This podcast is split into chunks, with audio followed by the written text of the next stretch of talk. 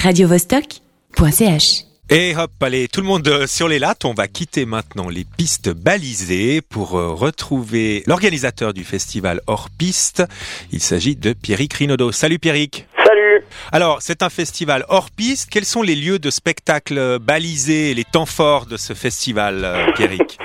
L'idée, ça, alors l'idée, c'est effectivement pas d'être hors piste que du hors les murs, mais d'être aussi hors piste euh, dans la dans la programmation. C'est ça, hein du festival, Musique indépendante. euh, Il y a, il y a bien évidemment des, des concerts au Brise-Glace, parce que le Brise-Glace fait partie des, des organisateurs euh, et principal organisateur avec Soyuz du, du, du festival, mais on a bien évidemment des, des concerts hors les murs, c'est aussi le but du, du festival, donc on va jouer à Bazar sans frontières à Annecy, qui est l'équivalent de d'Emmaüs, on va jouer dans une, une association euh, qui s'appelle Art by Friends, Euh, on va jouer, on, on joue à Régnier, au Poulpe, une, un, un bar-concert qui euh, que vous devez certainement connaître, on a, on a un concert en co-réalisation en partenariat avec euh, Château Rouge, avec Kindersticks, bien évidemment. On va jouer à Faverges, voilà.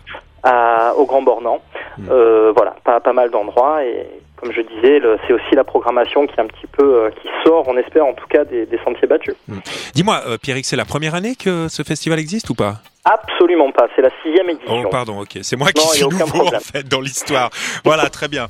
Bon, euh, je voulais encore te demander, quels, seraient, quels seront donc les... Oui, les temps forts, on a vu.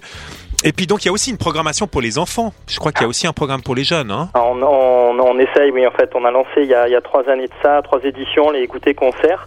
Ouais. L'idée, c'est le même concert que pour les, pour les adultes, le soir, mais l'après-midi pour les enfants, en moins fort et en euh, plus, plus court.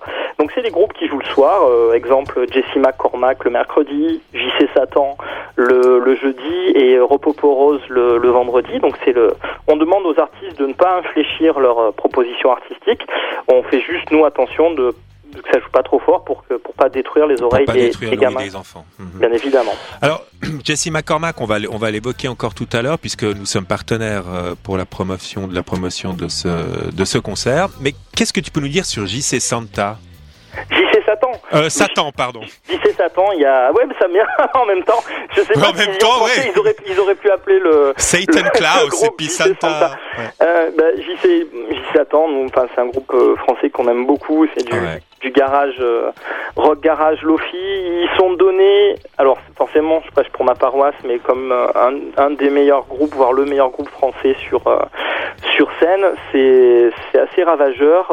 Moi j'aime beaucoup, ça me fait penser au au Liminanas.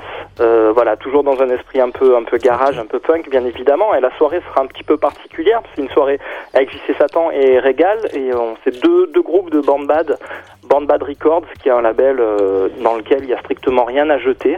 Et euh, voilà, on attend. En tout cas, moi j'attends cette cette soirée avec beaucoup euh, beaucoup beaucoup d'impatience. C'est le parti pris du du festival de miser sur des euh, soit du très indépendant, soit du très très émergent. Et c'est effectivement le cas avec Jessie McCormack. radiovostok.ch.